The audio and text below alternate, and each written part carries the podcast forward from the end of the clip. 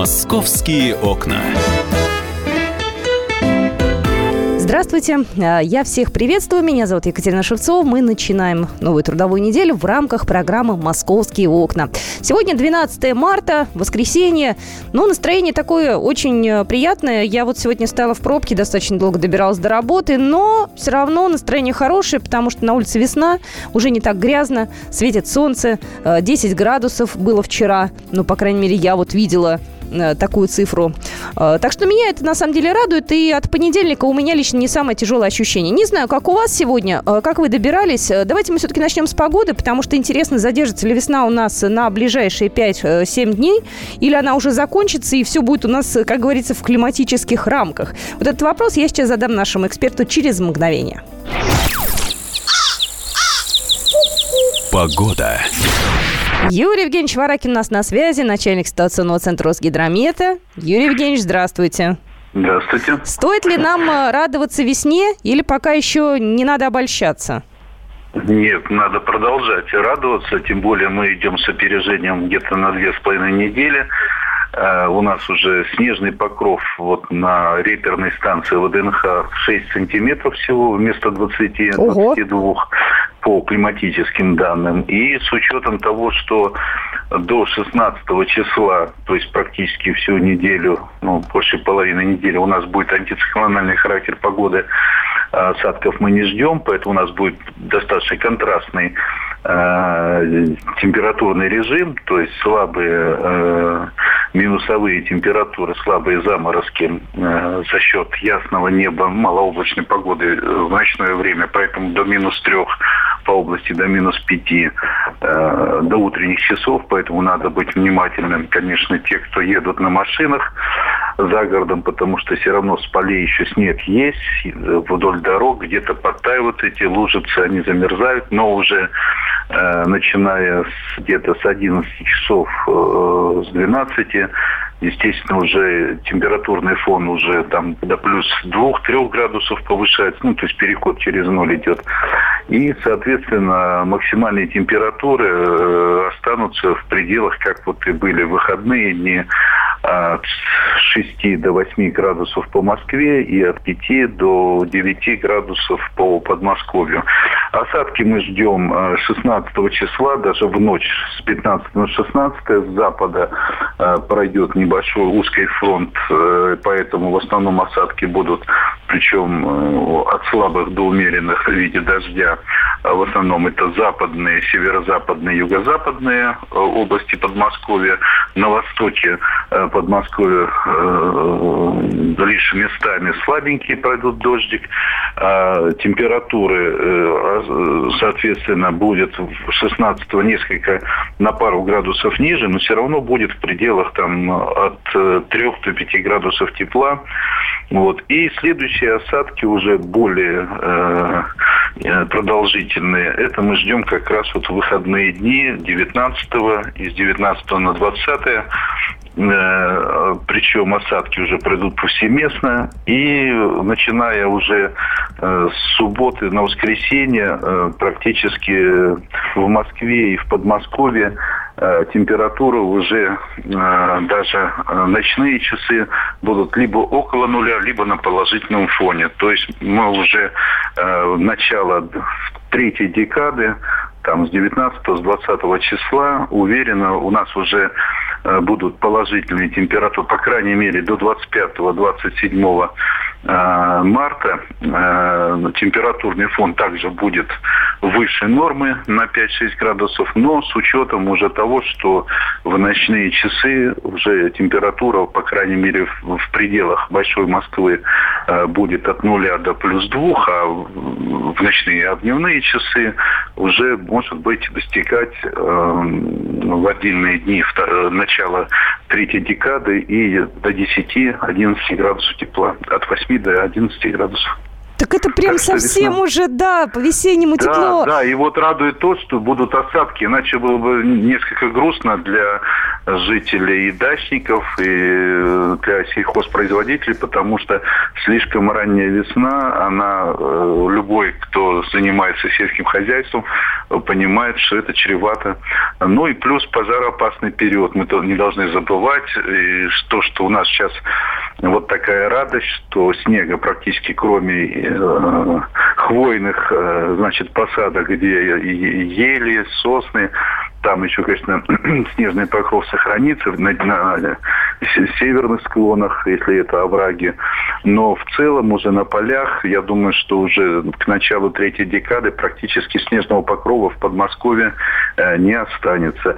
Э, поэтому вот эти дожди, они нам влага все равно нужна, чтобы когда слишком рано все это начинается, э, потом будет возможен, есть вариант дефицит влаги да, для сельхозпроизводителей. Угу, Поэтому угу. надо радоваться вот даже тем дождям, которые мы ждем вот 19-20 э, пройдут повсеместно, причем не только по Подмосковью, но и на э, ряде областей Центрального федерального округа. Ну, ну и температурный фон везде южнее Москвы будет еще теплее, конечно, если говорить, э, кто-то уже планирует какие-то уже выезды на дачу, какие-то подходительные работы, то есть Тульская, э, Курская область, э, Калужская область, Рязанская, Владимирская – Э, там везде тоже э, характер погоды будет превышение э, в среднем вот декадные нормы, средняя декадная температура на 4-5 градусов будет превышать климатические нормы. Юрий Евгеньевич, вопрос задают, ждать ли половодья? Ну, если мы говорим про э, европейскую территорию, я не беру севера, конечно, то есть северо-западный федеральный округ, ну, от Мурманска до там Вологодчины, да? Да нет, ну нас Москва интересует, нам нет, Вологодчина далеко. Уже, какое половодье? Ну, чуть-чуть по, в малых реках небольшое повышение, но это все половодье будет слабое, то есть э, нигде, скорее всего, не превысит пределах, э, как мы говорим, э, невоприятной отметки. То есть это поймы, то есть выше поймы, а то и ниже уровня поймы э, поднимется, конечно, талая вода будет кратковременно там, это в пределах, ну, метра, полтора метра. Если брать вот Охский бассейн, Москва-река, Пахра и так далее. Но это, в общем-то, с учетом такой ранней и э, достаточно равномерной погоды э, и не, от, э, без э, того, что мы не ждем каких-то дополнительных осадков сильных, которые бы могли как-то еще повлиять, да, э, поэтому вот такой постепенный сход снега, он не приведет к каким-то резким аномальным поднятием воды. Поэтому половодье будет от слабого до умеренного. Э, что, может быть, тоже не совсем хорошо э, в том плане, что хотелось бы, чтобы половодье было э, поинтенсивнее. Это для водников, для водохранилищ, которые питают наш мегаполис. Спасибо большое. Такой обстоятельный у нас разговор сегодня получился о погоде. Это надо было сделать. Юрий Евгеньевич Варакин у нас был только что на связи, начальник ситуационного центра Росгидромета.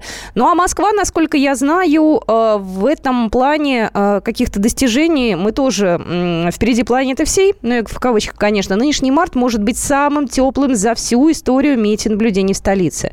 Раньше мы э, сообщали вам о том, что мы заняли первое место за 135 лет истории метеонаблюдения. Сейчас, получается, мы можем все рекорды побить. А, вот знаете, я в этом случае только рада. А, говорят, у нас теплый март был в 2007 году. Средняя температура составила 4,4 градуса. Вот. Ну, я думаю, что до конца месяца мы выйдем на первую строчку, и у нас э, уже в апреле будет тепло, сухо, и, может быть, появятся первые листочки. «Московские окна». Давайте посмотрим, какие сейчас э, пробки. Ну, опять же, по моим ощущениям, сегодня было пробок много, но вот э, нам, э, по крайней мере, ни о каких серьезных заторах сегодня не сообщается. Основные пробки у нас э, на данный момент на шоссе энтузиастов в сторону центра от главной аллеи до улицы Буракова, там минут 20 потеряете. На Ленинградке есть затор в сторону центра от Динамо до Ленинградского проспекта. И на Волоколамке небольшая пробка в сторону области от Балтийской улицы до Дубосековской улицы. На МКАД все более-менее спокойно. Третье кольцо тоже едет. Поэтому я надеюсь, что такая ситуация у нас сегодня до вечера, ну и сохранится, что пробки все уже м- рассосутся ну, к вечеру, что все будет хорошо. Ну что же, у нас э, в ближайшем отрезке эфира будет одна очень интересная история. С карточки москвича взыскали более 150 тысяч рублей за несуществующий долг. Будем разбираться. Московские окна.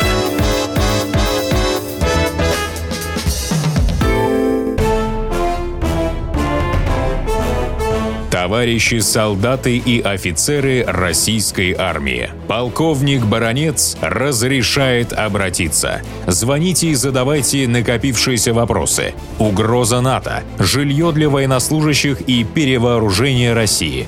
Обо всем этом Виктор Баранец знает лучше других. Программу «Военный ревю» слушайте по будням с 5 вечера по московскому времени.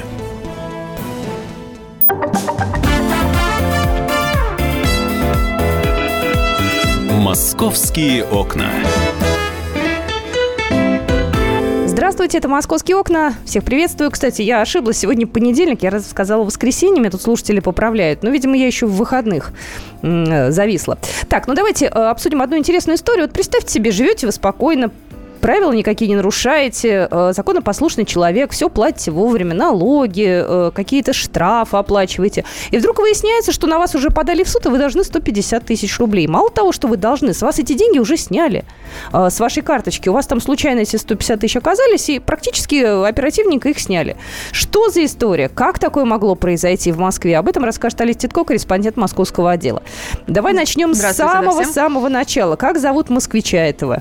Антон Белиц Новицкий, да, это наш э, коллега, фотограф, э, тоже московский. И, собственно, вот говорит, сижу себе, никого не трогаю, обедаю после работы э, в кафе, и вдруг повалились такие смс из Сбербанка об аресте денежных средств.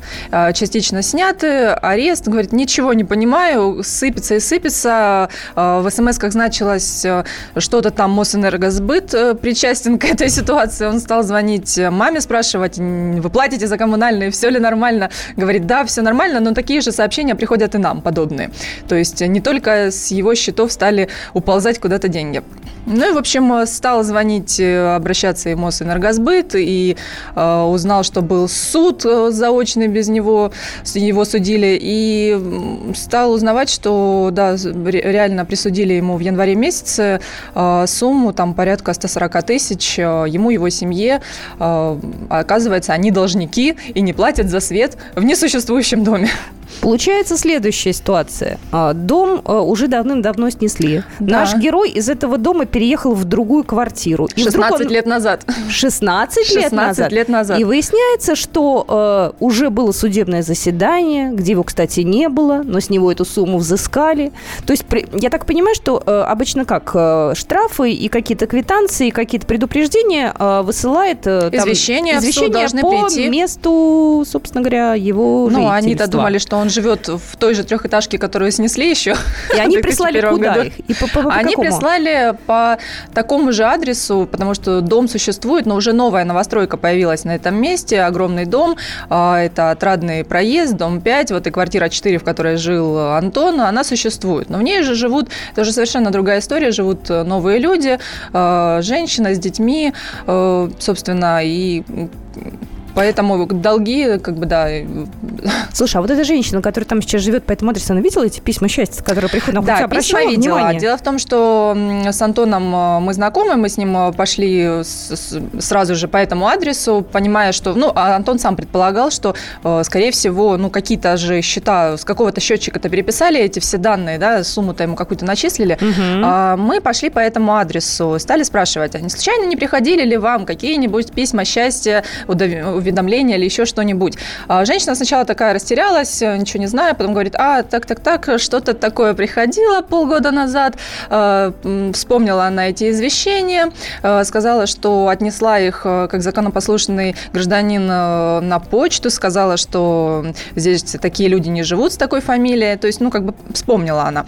И получается, да, что действительно Антон этих извещений не видел, потому что вот они приходили уже совершенно на другой адрес. Новые жители э, интересуются, выходит, ничего не платили. А почему они должны платить? Приходит платежка вам, там указана другая фамилия. Ваш адрес, но другая фамилия. Почему вы должны платить? Женщина пошла, разобралась э, со своим вопросом, да? Ей сказали, что у нее вот так вот дело обстоит. Она свои, так скажем, долги оплачивает, поэтому здесь да, это, все хорошо. Конечно, мы тоже поинтересовались, оплачивает ли она э, свои коммунальные, на что она нам сказала, да, да, да, я исправный плательщик, я все плачу, все в порядке. Э, тогда у нас, конечно, было еще больше сомнений, непонятно с какого какого счетчика они переписали эти данные, откуда эта сумма 140 тысяч, которую они распределили еще и на всю семью, потому что в этой квартире Антон э, еще девятиклассником жил вместе с мамой, э, бабушкой и дедушкой. И тут еще вот э, самая абсурдная да, деталь, что дедушка у Антона в восьмом году умер. И ему То есть тоже и его судили. И заочно. Заочно судили. Да, уже мало того, что умер, так теперь еще и судимый. Ну, Э, вот абсурдная, да, ситуация, что вот никто не поинтересовался, кто люди, кто должники, почему не пришли. Ну, все-таки четыре человека. Ладно бы, если там один скрывался бы, да, но если там хотели как-то уйти от долгов, а тут вот четверо человек. Никто не проверил, не, не спросил. В квартире вы бы обнаружили, что другая женщина, дети, ну, совершенно не такой состав семьи, да, если бы приходили. Но Давай вот... мы с самого Антона услышим. Э, мы ему позвонили, вот Алиса ему позвонила, тот самый герой нашей истории, москвич, с которого, с а, карточки которого списались 140 тысяч рублей. Давайте мы его услышим. Его, так скажем, небольшая версия событий. Да, лаконично он а, все рассказывает. А потом будем а, вам рассказывать, чем эта история вся закончилась. Посреди рабочего дня мне внезапно стали приходить смс с уведомлением о аресте средств на моих счетах. Там было порядка 10 смс, каждый из них значились разные суммы. И было указано в конце, что по всем вопросам я могу обратиться в ПАО Мосэнергосбыт. Приехал в этот же день, мне дали папку с материалами дела, где было постановление, что я должен э, вместе с своей мамой, бабушкой и покойным дедушкой заплатить Мосэнергосбыту э, с учетом пени и накопленной задолженности около 140 тысяч рублей. Приложены были конверты писем, которые я не получал и которые приходили по адресу, где не живу, с 2001 года. И отметки о том, что они мной не получены. В итоге Мосэнергосбыт посчитал, что с 2013 по 2016 года я должен им 99 э, 752 рубля за электричество и 39 913 рублей накапала пеня э, за вот эту задолженность. И плюс туда же включили 1996 рублей расходов по оплате госпошлины. Расследование комсомольской правды. Ну, на самом деле, чудовищная история. Потому Причем что это... ты ни при чем вообще. Причем эта сумма, это посчитали, это еще не все долги а, за последние три года, да, с 13 по 16 год. Угу. Дело в том, что законом, да, у нас же установлены ну, вот там срок давности, остальные долги ему как бы простили, списали. А так был бы долг еще больше. Слушай, я вот понимаю, из бабушкиной карточки списали там да, пенсия списали, же. причем а, у бабушки пенсия там около 6 тысяч, половину списали, и даже с вклада, на который который, наверное, какой-то старый вклад, где было 40 рублей, и то половине лет 20, 20 рублей списали. Ну вот, да, смешно, смешно сейчас, э, когда уже, конечно, э, разрешилась эта ситуация, но ну, вот на тот момент э, получилось, да, что и, и у мамы там со счетов арестовали 45 тысяч, причем арестовали некую сумму с карты и с вклада, Понимаете, вклад тут тоже не только расчетная карточка, но еще и вклад. Ты знаешь, наши слушатели хотят к нашему разговору подключиться. Номер нашего телефона эфирного 8 800 200 ровно 9702. На самом деле, если у вас были такие истории, то тут у нас, вы знаете, поле уже не паханное для деятельности. Да, если кого-то из вас тоже обманывали так, то мы с удовольствием подключимся. Артур, здравствуйте. Здравствуйте. А у меня знаете, какая история? Конкретно меня не обманывали, слава богу. Но вот я 15 лет назад переехал в квартиру, где я сейчас живу. Угу. И старый владелец уехал. И вот первый год на, на, э, по адресу приходят письма из ДТП, там еще какие-то долги, то же самое. Ну, я первый год ходил исправно, говорил, рассказывал. Ну, думал, мало ли, там система какая-то. Э, рассказывал, что уехали, что я купил квартиру, что все, вот уже тут а, э, вот эта владелица не живет. И все, а после первого года я перестал. И вот до сих пор, то есть 15 лет уже прошло, на ее э, имя переходят э, всякие письма, всякие долги из, из ДТИ и так далее. И вот я представляю, какой у нее долг там накопился. Я этого уже не делаю, потому что я не знаю, где она живет, я не знаю, как с ней связаться, и вообще на это всем плевать, по-моему. Ну, по большому вот, счету, это не ваша головная боль и не ваша задача, да, искать ее и э, как-то ее там Э, конечно, но мне просто жалко, что рано или поздно, а у нее там уже, я не знаю, сколько накопилось, э, то есть рано или поздно ее же возьмут, и будет такая же история, как вот с вашим коллегой. И у меня такое ощущение, что это специально делают, чтобы потом решить вопрос за полсуммы. Ну, вот мне кажется, это коррупционный момент какой-то, потому что как 15 лет можно писать человеку, который 15 лет переехал уже? Ну, невозможно это. На самом деле, Спасибо. там, скорее всего, что данные в Росреестре не поменяли, потому что вот здесь тоже оказалось, что э, вот лицевой этот счет, да, был без имени. То есть э, новые жильцы, которые въехали, оказывается, не поменяли свои данные. Вот, и, собственно, э, почему обратились в суд, вот конкретный счетчик не платит. То есть не платит не какой-то человек, а не платит счетчик. Им было все равно, какая там фамилия, не платит женщина или кто, ну, то есть вот конкретный счетчик. Ты знаешь, Поэтому... меня в этой истории, у меня вопросы, естественно, к Мосэнергосбыту. Мы, кстати, услышим комментарии от представителей компании, да, там они, слава богу, этот вопрос оперативно решили, но меня беспокоит, кто та судья, которая выносила это постановление. Как можно взять и человека вот так вот э, признать виновным, если физически его не было, если в квартире несуществующей, по несуществующему уже адресу проживает э, старая бабушка и человек, которого уже в живых нет. Как его может... Если... То есть, мне кажется, судью надо здесь тоже, извини, привлечь к ответственности. Но видите, да, здесь тоже человеческий фактор, конечно, сыграл, что кто-то не туда посмотрел, э, какие-то данные старые абсолютно не, не заменили. Сам же Антон говорит, что они предоставляли свои данные новые, что они живут по новому адресу, у них прописка другая, то есть их в любом случае должны были снять с учета с той квартиры и поставить другую, а в новую, когда жильцы въехали, получается, они не внесли свои данные. Да, тут интересуется, э, да, энергосбыт мог слать платежки обоим. И спрашивают, где это улица, где это дом. У нас осталось буквально 20 секунд. А где От, это находится? Отрадный проезд. Э, Северный. Да, пятый дом. Да, присылает тут сообщение, судью намыло, с вами абсолютно согласна. Вот мне кажется, нам надо озадачиться вопросом, кто выносил это решение. Узнаете буквально через две минуты, чем эта история закончится. У нас будет комментарий адвоката, что очень важно. Мало ли у кого такая ситуация еще произойдет. Московские окна.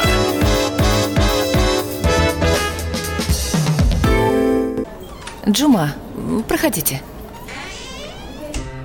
А, так, голубчик. М -м. Садитесь на стул, закрывайте левый глаз, читайте третью строку. И, И, О, У. Постойте, молодой человек, а что же вы согласные пропускаете? А у меня с согласными не очень. Вот с несогласными очень даже хорошо. Каждый четверг в прямом эфире Аббас Джума в программе «Все на одного». Его позиция вам может не понравиться. Звоните и спорьте. По четвергам с 9 вечера по московскому времени.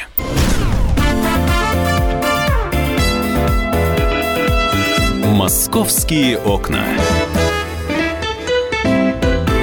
Здравствуйте, мы продолжаем наши московские окна. Тема такая достаточно оказалась э, животрепещущая. Многих она зацепила. Нам звонят в эфир, хотят высказаться. Давайте вот так. Мы сейчас э, э, с этой историей закончим, расскажем э, вам... Э, Чем она закончилась? Собственно, да, потому что уже, слава богу, все хорошо. Вот, у нас э, сейчас будет комментарий Олега Павловича, адвоката, да? То есть он нам сейчас расскажет, что нужно делать в таком случае. Если вдруг Слава богу, здесь волевым решением Мосэнергосбыт эту ситуацию решили, я так понимаю, достаточно оперативно и внутри себя, и, в общем-то, а, тоже будет. Обошлось, да, без судебных. Без судебных. Но вы представляете, чтобы это все обратно отыграть, нужно сделать огромное количество телодвижений. Вот сейчас нам Олег Павлович рассказывает конкретно, что надо делать. В подобной ситуации, когда принимается судебное решение, а человек о нем по каким-то причинам не знал, э, первое, что делается, нужно пойти в суд и получить копию данного решения. После этого, при несогласии с этим решением, его нужно обжаловать в установленном законном порядке путем подачи жалобы в апелляционную инстанцию суда. Потому что пока существует решение, ходить и выяснять в организации взыскивающие деньги, оспаривать долг или доказывать свою невиновность будет абсолютно бесполезно. Единственный способ вернуть свои деньги – это попытаться добиться отмены существующего решения. Если выяснится, что решение было вынесено судом незаконно, и оно будет отменено, все, что было взыскано по отмененному решению, должно быть возвращено тому лицу, с которого это незаконно взыскали. Это случаи достаточно встречаются часто. Не все потеряно. Если человек действительно не виноват, и с него взыскали излишние суммы, то добиться справедливого решения можно ну, вот Олег Павлович рассказал, как это нужно делать по закону, но я так понимаю, что э, все-таки руководство Мосэнергосбыта узнало про этот неприятный случай, да, и они отреагировали достаточно оперативно. Да, они на самом деле сразу пообещали, что э, обратятся в банк лично, и не придется Антону э, обращаться в суд. И, собственно, уже сегодня было принято решение, что арест э, с его денежных средств со всех карт сняты, и родственников тоже, и деньги Антону уже возвращены. Давай услышим услышим а, Вадима Анатольевича, начальника службы корпоративных коммуникаций Мосэнергосбыт. Так, к счастью, до них Они это дошло. признали свою ошибку. Да, Да, давайте услышим, это тоже важно. а, И после этого уже звоночки примем. Это задолженность нового дома. Ну, то есть новый дом, да, построили с тем же номером дома, с тем же Да, номером квартиры. Действительно, за три года. Год назад им уже ограничивали электроэнергию, отключали за долги. В ближайшее время еще раз они стоят в графике. Соответственно, к Антону как таковому, да, там, э, и к родственникам у нас претензий нет. Есть вопросы непосредственно к вот этому адресу, к вот этой квартире. Почему так произошло? Почему ответчиком был указан именно Антон и члены его семьи? Вот сейчас идет служебная проверка. Как бы версий несколько. От технического сбоя в момент выгрузки реестра до человеческого фактора. Кто-то куда-то не туда посмотрел. Потому как в базе привязки к данной квартире в новом доме, который с 2004 года на обслуживание, привязки и сведений по Белицкому и членам семьи отсутствуют. То есть там вообще указано просто абонент. То значит, новый собственник не пришел и не заявил свои персональные данные. Соответственно, по Антону мы все разобрались, быстро выяснили. Естественно, у нас претензий нет. Произошла досадная ошибка, недоразумение. Уже готовы документы в банк. Но, надеемся, если сотрудники банка будут столь же расторопные, как и мы, то уже с утра прямо все аресты будут э, сняты. Ну, что, собственно, и было, да, сегодня сделано. Да, давайте еще раз нашего эксперта представим. А, у нас только что был Вадим Наточев в эфире, начальник службы корпоративных коммуникаций Мосэнергосбыта. Давайте услышим звонки наши. Здравствуйте. Наташа, здравствуйте. Здравствуйте. У вас что случилось? А, была такая абсурдная ситуация. А, У нас в квартира, которую мы готовили к продаже, с нота- прописан, там никто не жил, и причем довольно долгое время. А коммунальные счета нам начислялись так, как будто бы там жили какие-то три человека.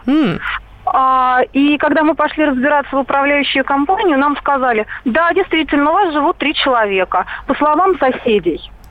То есть, если бы соседи сказали, что у нас проживает рота солдат, то коммунальные платежи, наверное, нам начисляли бы еще больше. Вот. Несмотря на то, что мы представили все документы, они сказали, нет, в вашей квартире проживают люди. Три человека. Какие три человека? То есть а, мы, та- мы так и не поняли, мы сказали, что мы подадим в суд, и после этого нам сказали, что да, мы пересчитаем, мы проверили, ну раз вот вы так сказали, что никого, ну значит никого. То есть суд все-таки принял вашу сторону и доказал, что... Нет, суд у нас нет, в суд мы не обращались, мы им пригрозили, что мы обратимся в суд, потому что мы были, ну, в шоке. Они, потому что по словам соседей они сказали, А что теперь поверили они все же вам. Потрясающе. А потом они, да, потом пришли мы, они поверили нам. А вот интересно, э, если бы вам не поверили, то чем бы все это закончилось, да? То есть вы Ну, бы за мы это бы пошли в суд, мы бы пошли в суд. за свои деньги, естественно, да, доказывали бы, что вы не... В квартире никто не А, проживает, а- удивительно. А, что бы мы, а что бы мы еще могли сделать? Ужас. Только так. Спасибо большое, спасибо. Ну, странные вообще вот истории вот всплывают. И дело в том, что нам тоже пишут э, на э, почту, да, вот, которую мы указали и на сайте, и в газете. Так- такие истории есть. И, к сожалению, мы слышали от э, юристов, что такие истории случаются. И, к сожалению, да, вот у меня сейчас возникают тоже мысли. не дай бог, чтобы такие ситуации были. Вот сейчас у нас, да, череда будет сколько сносить пятиэтажек, и, и- и будут появляться новые дома, и людей будут переселять. Ну вот э, людям действительно, особенно этих домов, нужно знать, э, как, поступать вот в этих ситуациях. Вот Поэтому сообщение, тема... да, сообщение к нам приходит. У нас схожая ситуация, но в меньшем объеме. Мы не подавали показания счетчиков воды три месяца. Да как съемщики съехали, квартира пустовала, а платежки приходили с усредненными показателями. На вопрос в МФЦ «Как так?» последовал ответ, мол, надо ежемесячно приносить нулевые показания. Дурдом Сергей из Москвы. Ну, вот здесь тоже, ну, тут вот, э, конечно, не, не такая э, ситуация, может быть, действительно и, и нужно все приносить, и не исполняли они сами э, правила, да, как, как, как это все нужно. Вот, ну и, собственно, ну, здесь на- намного сложнее была ситуация, и... Сложнее, потому что деньги сняли уже. Да, да, Поэтому сняли. она и сложная. Тут еще хорошее сообщение, мне нравится. В Красноярском крае у меня есть полный однофамилец, причем совпадает и дата рождения. Все его долги вешают на меня. Пока отбиваюсь. Последнее, что это было, арест моих машин. В феврале арест снял. Что будет дальше, не знаю. Достали с этой путаницы. Александр Мытищи. Слушайте, вот правда, третья улица строителей. И здесь у Антона тоже адрес. Он-то жил на Отрадном проезде, а переселили его на Отрадную улицу. Эти дома стоят через дорогу, ну, в общем, рядом прям, прям смотрят друг на друга эти дома. И, собственно, да, вот абсолютно все рядышком. Коммунальщикам что, все равно, проезд, улица. Абсолютно. Главное, что слово «отрадное» там фигурирует, и все. И главное, что ты там когда-то жил. Это все, конечно, очень-очень неприятно, но в любом случае давайте мы эти ситуации будем разбирать. Давайте звать юриста в студию, давайте каждый случай разбирать, потому что надо понимать, может быть, нам самим нужно куда-то прийти, что-то проверить, я не знаю, в МФЦ прийти, может быть, еще куда-то. А лучше два раза, чтобы...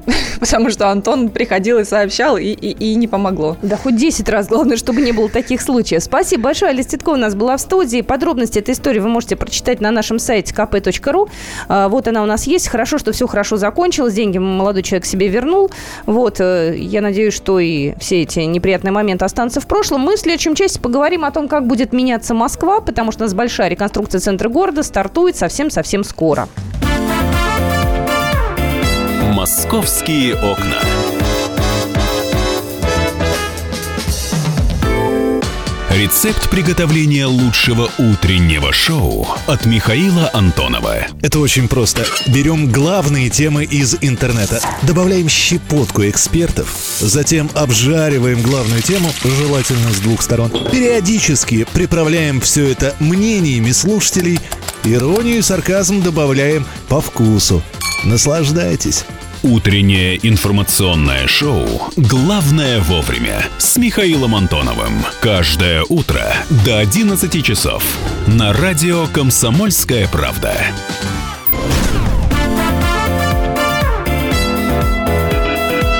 «Московские окна». Здравствуйте, мы продолжаем нашу программу, программу «Московские окна» в Москве полдень. Меня зовут Екатерина Шевцова, и у нас есть для вас еще много интересных и разных тем. А, в студию ко мне пришла Светлана Волкова, корреспондент московского отдела. И я предлагаю вам сейчас уже начать разговор о новой программе благоустройства ну, не знаю, моя улица она будет называться или не моя улица, но это та самая программа благоустройства центра города, которая началась, эта программа год назад, и она будет, я так понимаю, продлена и в этом году, а может даже и в следующем. Света, здравствуй. Здравствуй. Всем Рассказывай, привет, да. да. Программа действительно «Моя улица». Э, никуда мы от этого названия не денемся. А, предстоит нам еще слышать об этом и в, в, вот сейчас, в этом году, угу. и следующий год, по крайней мере, как минимум три года года, э, на три года рассчитана эта программа. Вот мы прошлый год пережили Тверскую перекопанную. Э, в этом году Тверскую продолжат раскапывать и дальше. А, э, то есть это уже будет участок от Пушкинской до Белорусского вокзала практически. А, вот. А будут доделывать садовые и бульварные кольца то, что нам обещали, потому что сейчас не все еще там частями его сделали, и то, и другое и будут э, благоустраивать набережные Москвы, реки очень активно. А, в, эти, в числе этих адресов, э, в том числе и площадь перед Белорусским вокзалом многострадальная, которая последние 10 лет уже что только с ней не происходило, и что там только не перекопали, и снесли, и передвинули, и э, в итоге непонятно что, и где памятник Горькому тоже все ждали его, его до сих пор нет. Так вот, теперь все это будет переделываться в очередной раз. Памятник Горькому вернут на площадь перед Белорусским вокзалом. А, вернут туда скверик, который был около этого памятника, чудесный, со скамеечками. Ну, правда, обещают его сделать еще лучше, а, высадить там какие-то чудесные деревья, цветники разбить, там клумбы. И самая интересная э, история, которая случится с площади Белорусского вокзала, спустя очень много лет, э, э, очень много, кто-то помнит, наверное, еще, но молодые точно не помнят, помнит, э, на эту площадь вернется трамвай. А вот это, конечно, самое потрясающее, что случится с площади Белорусского вокзала в этом году. А, он будет э, проезжать через Тверскую, то есть для этого через Тверскую перекинут пути трамвайные и э, будет э, с лесной улицы на площадь, с площади на лесную улицу. Знаешь, я одного да. не понимаю, зачем его надо было убирать? Ну, потому что, помнишь, там ведь все раскопали, и нам обещали построить гигантский, совершенно потрясающий торгово-развлекательный центр. Там долгое время была эта яма, если ты помнишь, помню. да? Яму помню, пробку вот. помню. Пробки, дикий ад был там, невозможно было ни пройти, ни проехать. Все вокруг рушилось, э, и было кошмарно. А, и убрали все, что только могли убрать, в том числе и трамвай. А вот теперь все это возвращают нам и э, обещают аккуратно рельсы утопить в асфальт, чтобы никого нигде не болтало, потому что автомобильное движение остается там э, на площади менять его не собираются. Плюс появится на площади даже выделенная полоса для наземного транспорта длиной 50 метров. Это будет э, между Первой Тверской Ямской и Первой Брестскими улицами. Такой кусочек. А, и сохранятся все три полосы для машин по площади от выезда из тоннеля под Тверским путепроводом на площадь Тверской заставы до улицы Грузинский вал. То есть э, водителя можно не беспокоиться. Для машин обычных площадь закрывать не станут, даже несмотря на то, какие вот изменения с ней произойдут. А, еще одна такая точка интересная программе «Моя улица» в этом году. Это, конечно, оставшийся кусочек вот Тверской улицы. А, нам очень прекрасно, все замечательно сделали в прошлом году. А, во всяком случае, вижу больше довольных людей, чем тех, кому бы это не понравилось, как отремонтировали э, отрезок Тверской от э, Охотного ряда до Пушкинской площади. А теперь оставшуюся часть будут ремонтировать. Это от Настасинского переулка до Триумфальной площади и далее по Первой Тверской, Ямской, вот уже практически там до Белорусского вокзала. А самое здесь интересное то, что на этот отрезочек решили продолжить ту самую липовую аллею чудесную, которая уже есть на первой части отремонтированной. То есть решили все-таки и дальше тоже а, высадить эту аллею. Кстати, интересно, как э, вот весна наступила уже, да, как эти липы будут себя чувствовать весной, потому что они же должны уже там первые листики появиться должны скоро. Посмотрим. Их да. же сажали в ноябре, если я все правильно помню. Да, их сажали поздней осенью. Это положено, как говорят экологи, так по правилам. Как раз деревья в такой спячке, и им даже хорошо. Даже небольшой морозец, там до минус пяти, им не помеха был. В ноябре у нас было довольно прохладно. А, и сейчас, кстати говоря, эти деревья, которые были высажены поздней осенью, их сейчас проверяют. А, и специалисты ждут уже где-то апреля, когда начнут деревья распускаться. И тогда я уже спрашивала, уточняла, как они пережили зиму вообще. Пока еще, говорят, рано а, рассуждать на эту тему. Но вот к апрелю мы как раз уже и поймем, что произошло с деревьями за зиму, да, как они останутся и сколько из них э, придется менять. А, на новой части, на новом отрезке Тверской, соответственно, тоже те же самые красивые липы появятся, как нам говорили, это медоносные, а, которые очень красиво цветут и которые очень любят пчелы а, за то, что вот они медоносные, эти деревья. Плюс еще на этой же части такого расширения дороги, как э, было на предыдущей прошлом году, не будет, потому что там просто физически некуда расширять Тверскую проезжую часть и расширять за счет этого тротуары. Тоже это проблематично довольно. А, поэтому архитекторы придумали устроить все-таки для того, чтобы расширить пешеходную зону вот на этой части, чтобы тоже был эффект вот этот, да, прогулочный какой-то улицы, хотя это очень сложно, мне кажется, все-таки сделать на такую улицу, которая в центре, через которую постоянно мчат машины.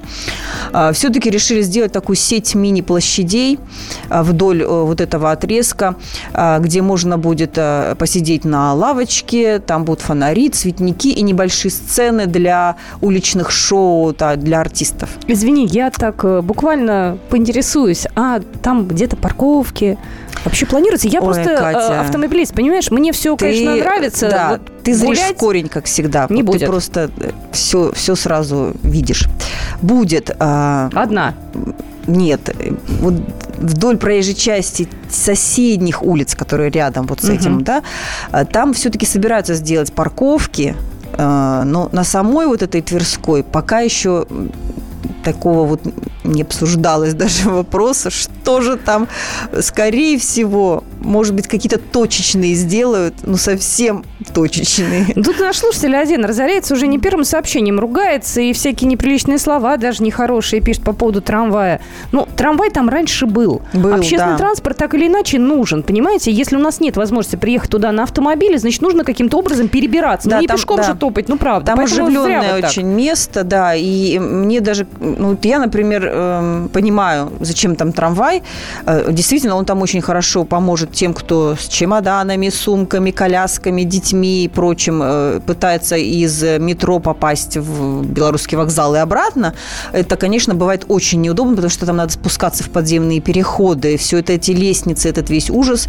А теперь можно будет сесть на трамвай, проехать там по лесной улице или вообще одну остановку проехать, и не надо тебе никаких переходов, пожалуйста, вот пожалуйста, угу. заходи в метро, да, вот до Лесной, первая же остановка, и вот оно метро рядом, не надо вот это вот прыжков под Тверской площадью, идти, э, по Тверской улице идти а, по переходам, там действительно очень неудобно. Вот те, кто бывает, там, наверное, знают. Ты знаешь, там никогда не было удобно. Да, да. Почему-то, да. может быть, только там, не знаю, в какие-нибудь 60-е годы далекие, но сейчас там крайне сложно. А, и еще у нас планируют э, озеленить очень серьезно каретный ряд. Сейчас на этой улице, напомню, те, кто на ней давно не был, нет вообще ни одного дерева. У нас много таких улиц, особенно в центре. Все, что можно было, уничтожено уже за последние долгие очень годы. А теперь каретный ряд у нас позеленеет. А тем летом высадят очень много, как нам обещают, там деревьев. Это будут и пушистые уже взрослые деревья, и газоны, и цветники. И, и в общем, а, получится такая интересная улица. Плюс еще будут ремонтировать Большую Лубянку, Причистинку, Котельническую, Гончарную набережные. А на Болотной площади поставят два сухих световых фонтана, то есть струи будут бить из земли. Можно будет бегать, как вот э, на э, Крымском валу. Такой ну что, фонтан. Э, Свету я не отпускаю, у меня еще кое-что есть для вас, и Света останется здесь у нас в студии. Мы буквально два слова скажем про пятиэтажки. Вот, потому что кое-какая информация поступила, э, как будут жители переселять. Вот узнаете через две минуты, как. «Московские окна». Раз в неделю журналисты, политики, предприниматели и общественные деятели снимают галстуки и приходят к нам в студию. Там их уже поджидает Александр Яковлев. Ему, как и нам, не терпится узнать неизвестные детали об известных людях. Слушайте программу «Какие люди» каждую среду с 9 вечера по московскому времени.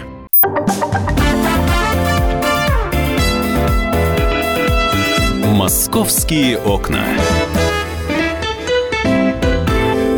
Продолжаем нашу программу. Я, с вашего позволения, новость озвучу, которая сегодня появилась э, а, Прокомментирует эту новость э, Светлана Волкова, которая как раз недавно была на, так скажем, ну, пресс-конференции, была встреча с журналистами. Сергей Собянин объяснял, как будет проходить э, новая, так скажем, программа сноса пятиэтажек. Так вот, законопроект, внесенный в Госдуму по регулированию сноса пятиэтажек, позволит столичным властям принудительно расселять жителей и компании.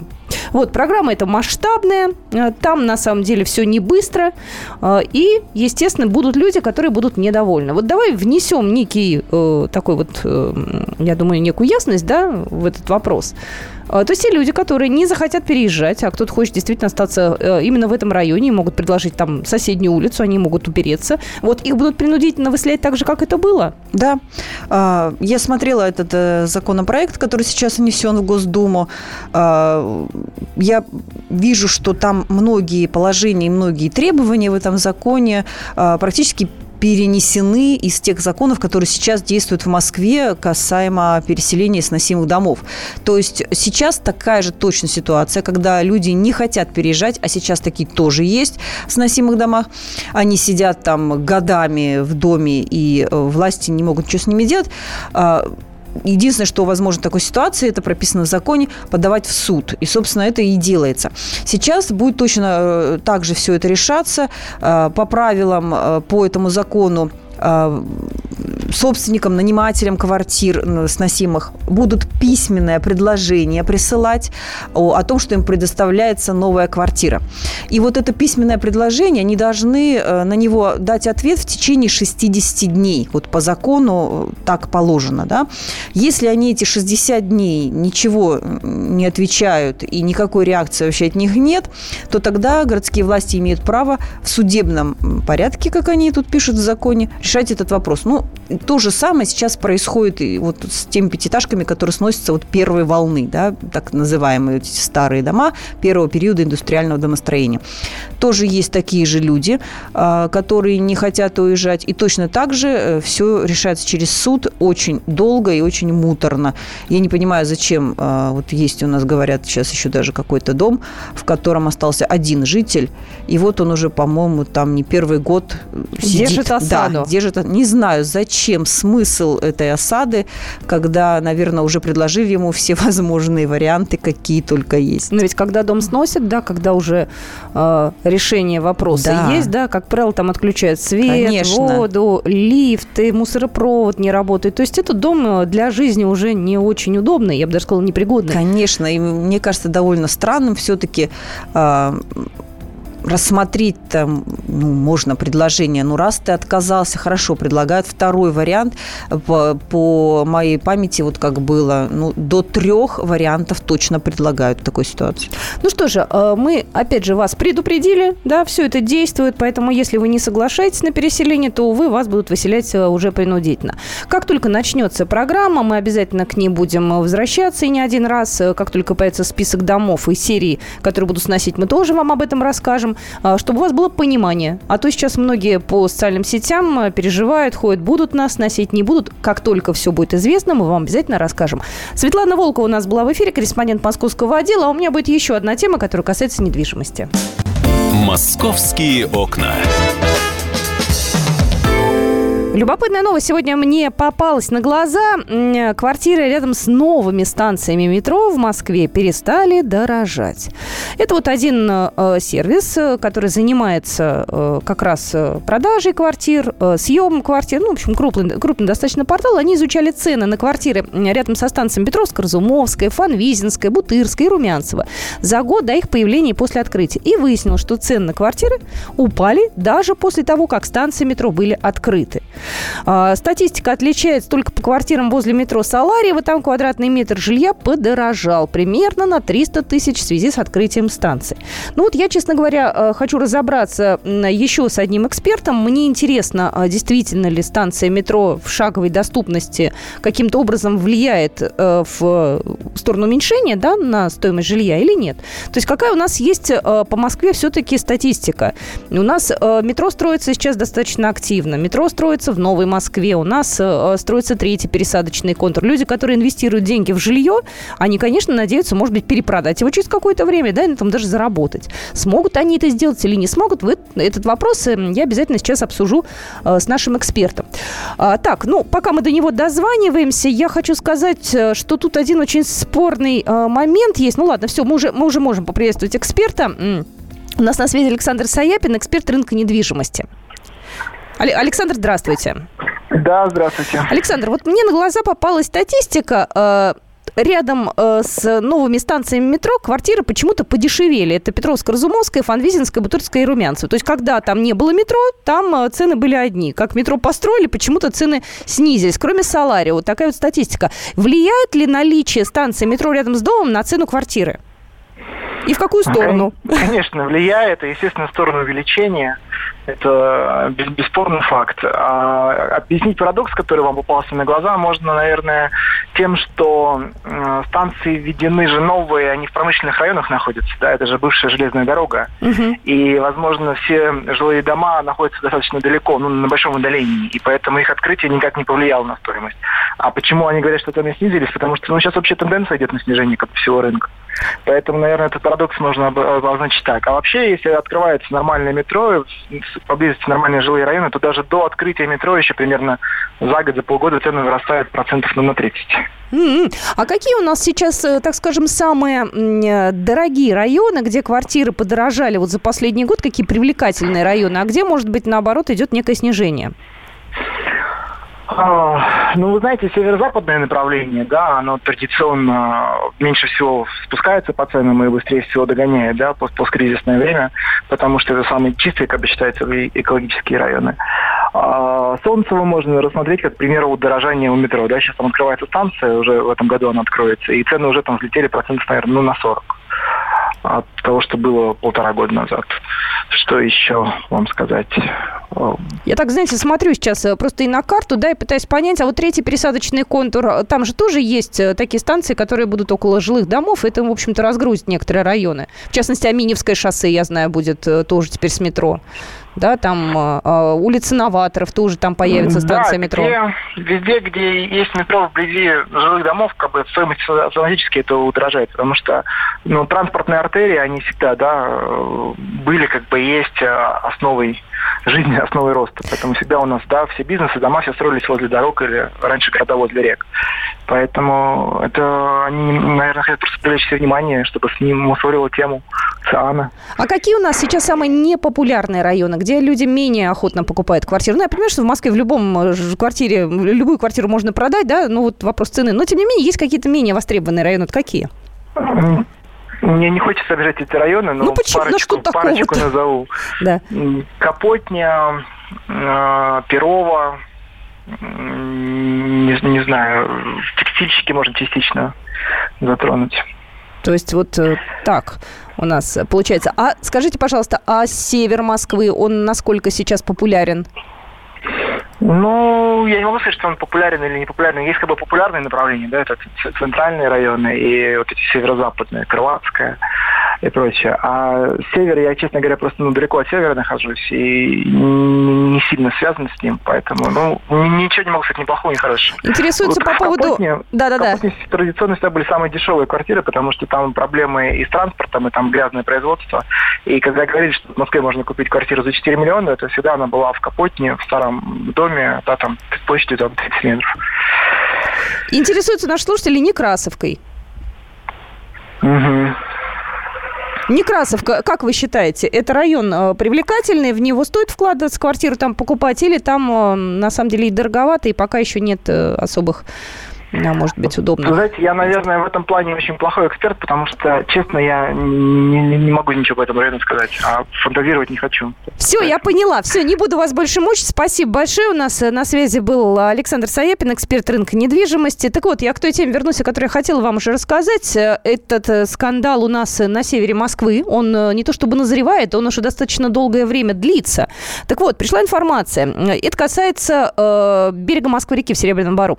Московская Московская природоохранная прокуратура Москвы обязала одну из компаний, которая является застройщиком Центра э, водного спорта «Динамо» и спортивную школу по водным видам спорта «Водник» убрать металлический забор на берегу Москвы-реки в, Семи... э, в Серебряном Бару. По поводу этого места достаточно давно уже идут споры.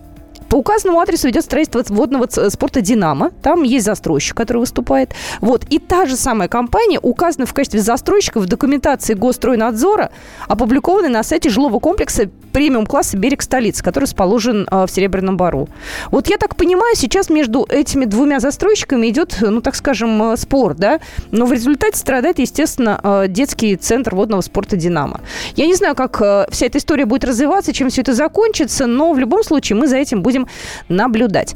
А, так, ну что же, мы буквально минут через пять уже встретимся в нашем эфире с Павлом Клоковым, который нам расскажет, что же обозначают указатели, которые мы видим а, в разных районах Москвы с очень странными аббревиатурами.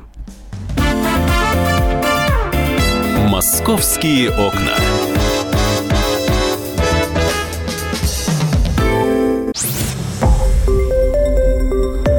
Радио «Комсомольская правда». Более сотни городов вещания и многомиллионная аудитория. Хабаровск 88 и 3 FM. Эм. Тюмень 99 и 6 FM. Эм. Кемерово 89 и 8 FM. Эм. Москва 97 и 2 FM. Слушаем всей страной.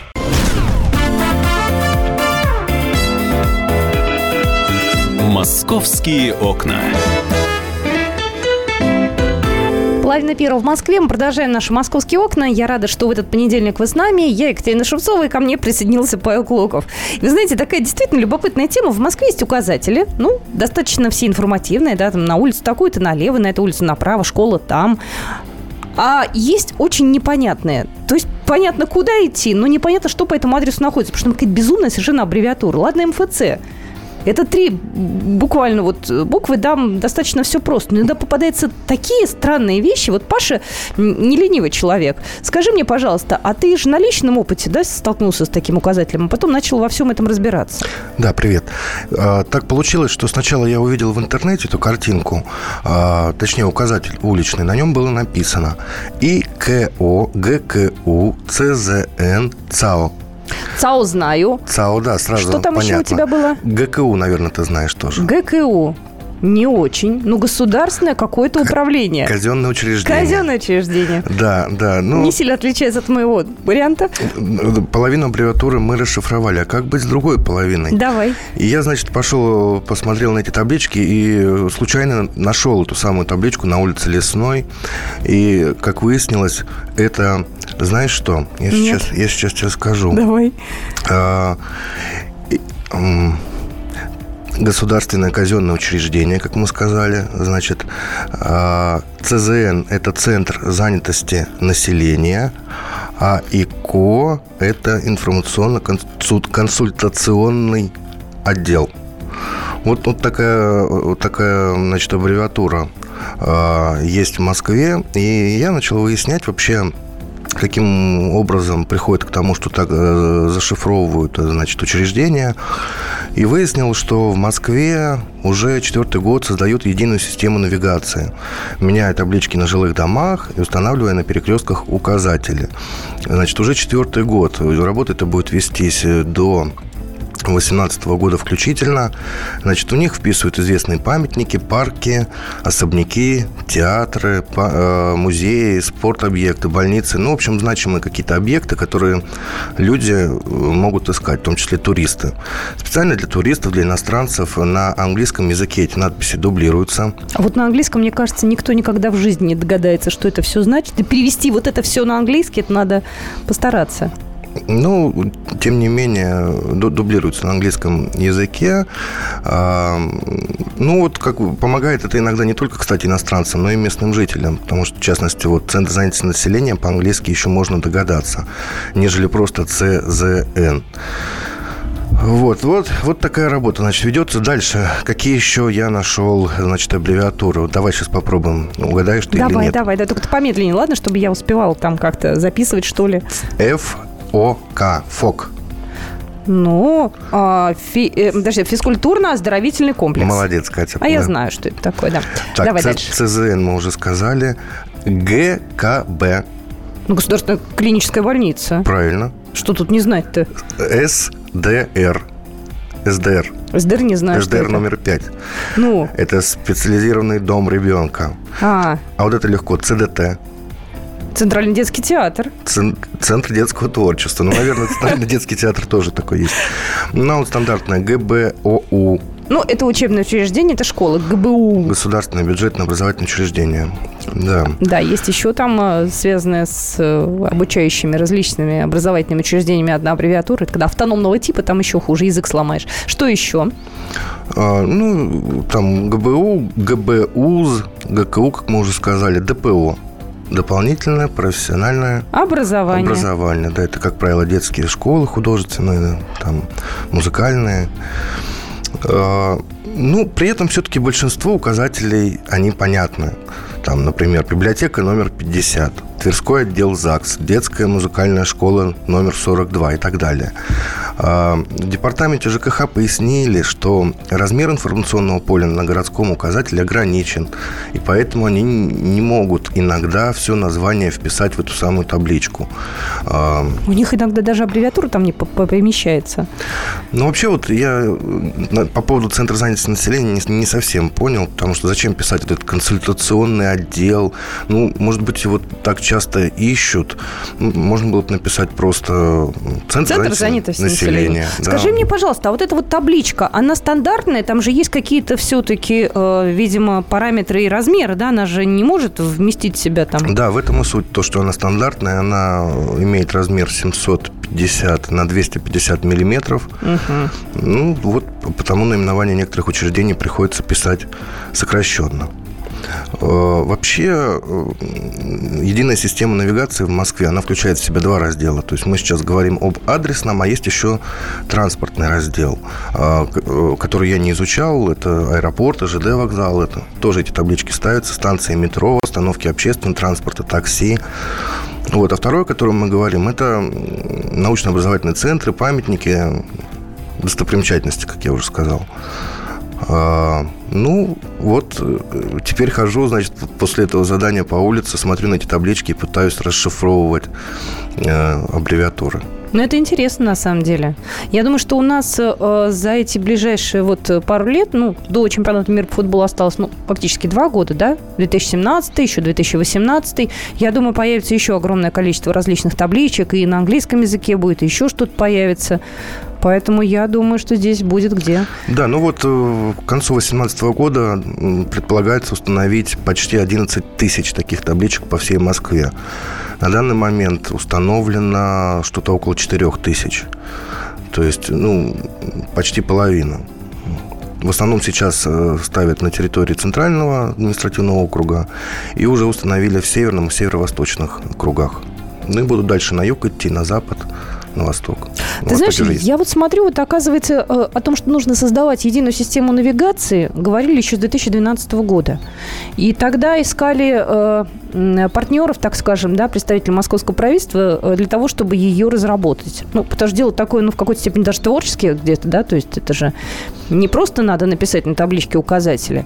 Там же, на самом деле, много интересных вещей. Вам надо выйти на наш сайт kp.ru и посмотреть, как это визуально выглядит. Но если вы не обращаете внимания, если вы там на машине постоянно ездите, вы, может, даже и не видите. Ну, ты представляешь себе таблички эти синенькие? Я теперь, да, но там еще есть не только синенькие таблички, там еще есть э, такие вот, ну, ну, информационные такие, там, где написано, какой номер, э, то есть там, например, Тверская улица, да, там э, налево там метро, например, вот эти значочки есть, то есть, ну, какие-то символы, да, показывающие человеку, где Э, он находится, что там в ближайшем каком-то вот окружении.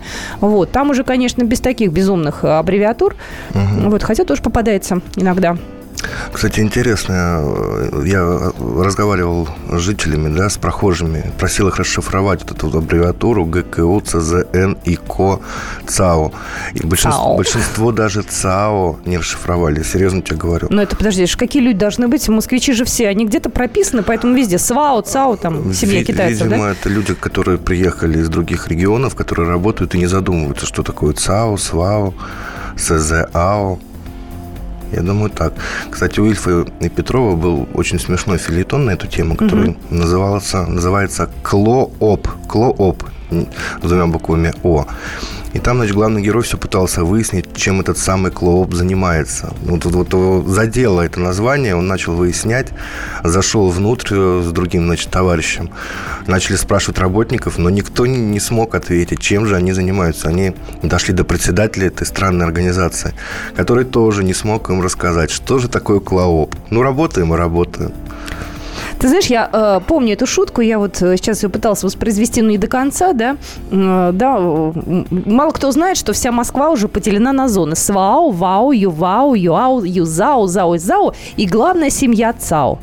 Это по поводу, да, вот китайцев. Но это смешно, на самом деле, но у нас в Москве очень много интересных аббревиатур. Вот ты, например, знаешь, что такое, сейчас я посмотрю, вот что мне больше всего понравилось. ВНИ, ПБ и ВП. ВНИ. ВНИ, ПБ и ВП. Всероссийский научный институт. Исследовательский институт. Исследовательский институт. Дальше как? Вот ПБ и ВП. Попробуй мне. ПБ. Я даже не буду Пивоваренной, гадать. безалкогольной и винодельческой промышленности. А да. А еще у нас в Москве есть ГНИХ ТЕОС. Так, и сразу расшифровываем. Государственный научно-исследовательский институт химии и технологий элементоорганических соединений. УСЗН Савеловского района. Подожди-ка, УС, Нужно... управа... Управление... С... СЗН. Не знаю. Социальная защита населения. Mm-hmm. Ну вот, кстати, я сейчас привела примеры, конечно, таких э, предприятий, которые, ну, в здравом уме человек вряд ли будет посещать по надобности, а вот то, о чем ты говоришь, это, в общем-то, достаточно часто такие э, нужные нам вещи, встречаемые. Или, например, ТЦСО Алексеевский я принял за торговый центр. Ну, ТЦ. Я тоже бы приняла за торговый центр, а это что на самом деле? ТЦСО Алексеевский. На самом деле это территориальный центр социального обслуживания. Ага. Ну вот не вмещаются такие длинные слова в табличке, хотя на английском они пишутся полностью. То есть если знать хорошо английский, то... Ты думаешь, что на английском проще понять, что там находится, нежели на русском? Ну, какие-то основные моменты все-таки там понятны. Вот, если там, например, социальная защита, может быть, он переведет э, не как там управление или там отдел, но э, ключевые слова, как социальная защита, там будут в переводчике, и можно догадаться. Ну, Плюс а, еще, ага. да, я еще не сказал, что пишут точный адрес, э, это естественно, то есть улица и дом, и количество минут, которые вы потратите пешком, значит, если пойдете по этому указателю, к этому учреждению. Там вот 2-3 минуты в основном. Кажется, обманчивая штука, потому что может быть ремонт. На этом э, маршруте может, может возникнуть забор, шлагбаум, я не знаю, перекопают дорогу. У нас в Москве это, знаете, такое мероприятие достаточно иногда бывает неожиданное и внезапное. Ну, я думаю... Я об этом и не верила. Если что-то такое затевается, ремонт или, как ты говоришь, улицы перекрывают, есть даже такая практика, когда эти таблички просто убирают временно, чтобы не вводить в заблуждение. А вот легко их, кстати, монтировать? Легко ли вменя... Э, менять э, данные там, да? То есть это как все делается? В моем представлении легко, ничего там такого нет. Э, обычные таблички. Правда, я не могу сказать, где они изготавливаются. Они установлены на столбиках, на столбах, да, а сами столбы монтируются на перекрестках. Ну, понятно. Скажи, пожалуйста, Паш, у нас человек э, футбола. Любишь футбол? Ну, я болельщик? не могу сказать, что я такой болельщик большой, но если наша сборная играет, то смотрю. Ну, в любом случае, Кубок Конфедерации – это для Москвы такое событие достаточно важное. Вот, и я смотрю, новость появилась. Почта России начала доставку паспортов болельщиков Кубка Конфедерации ФИФА. Вот, э, российские болельщики могут получить отправление в 52 городах России до июля. Вот, в Москве, естественно, все тоже поставлено на поток. Э, и, в общем-то, надеюсь, что у нас все пройдет хорошо. Вообще очень хочется, чтобы все было организовано хорошо. Проезжала вчера мимо Лужников как раз, смотрю, стройка идет, думаю, успеют они, не успеют. Ну, должны же успеть, наверное. Я думаю, должны, конечно. Это такая все-таки ключевая стройка, там же основные у нас игры будут проходить в Лужниках, насколько я знаю, это главный стадион у нас. Ну что же, Паш, спасибо тебе большое. Павел Клоков у нас был в студии только что. Если вас интересует э, какая-то из новостей, которые мы обсуждали, милости просим на наш сайт kp.ru, там вся информация есть, и все вы сможете тоже пообсуждать. До завтра. Московские окна.